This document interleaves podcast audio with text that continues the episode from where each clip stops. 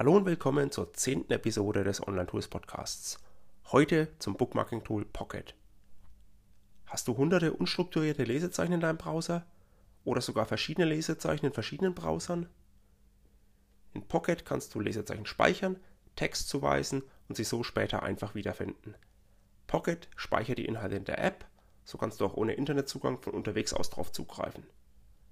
Mit der Premium-Version für 40 Dollar pro Jahr ist die Suche im Volltext der gespeicherten Seiten möglich. Die kostenfreie Standardversion bietet dir aber auch schon viel mehr als Bookmarks im Browser.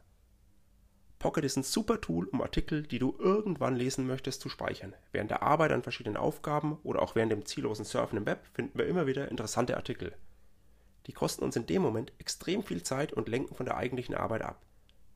Wenn du diese Artikel in Pocket speicherst, kannst du jederzeit wieder darauf zugreifen und nimmst dir den Druck, den Artikel sofort lesen zu müssen. Pocket verwende ich seit einigen Jahren.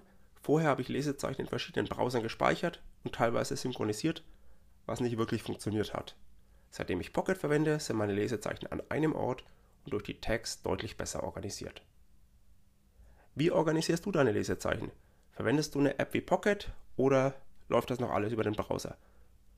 Schreib mir deine Antwort in die Kommentare oder send mir eine Mail an podcast at kmu.io.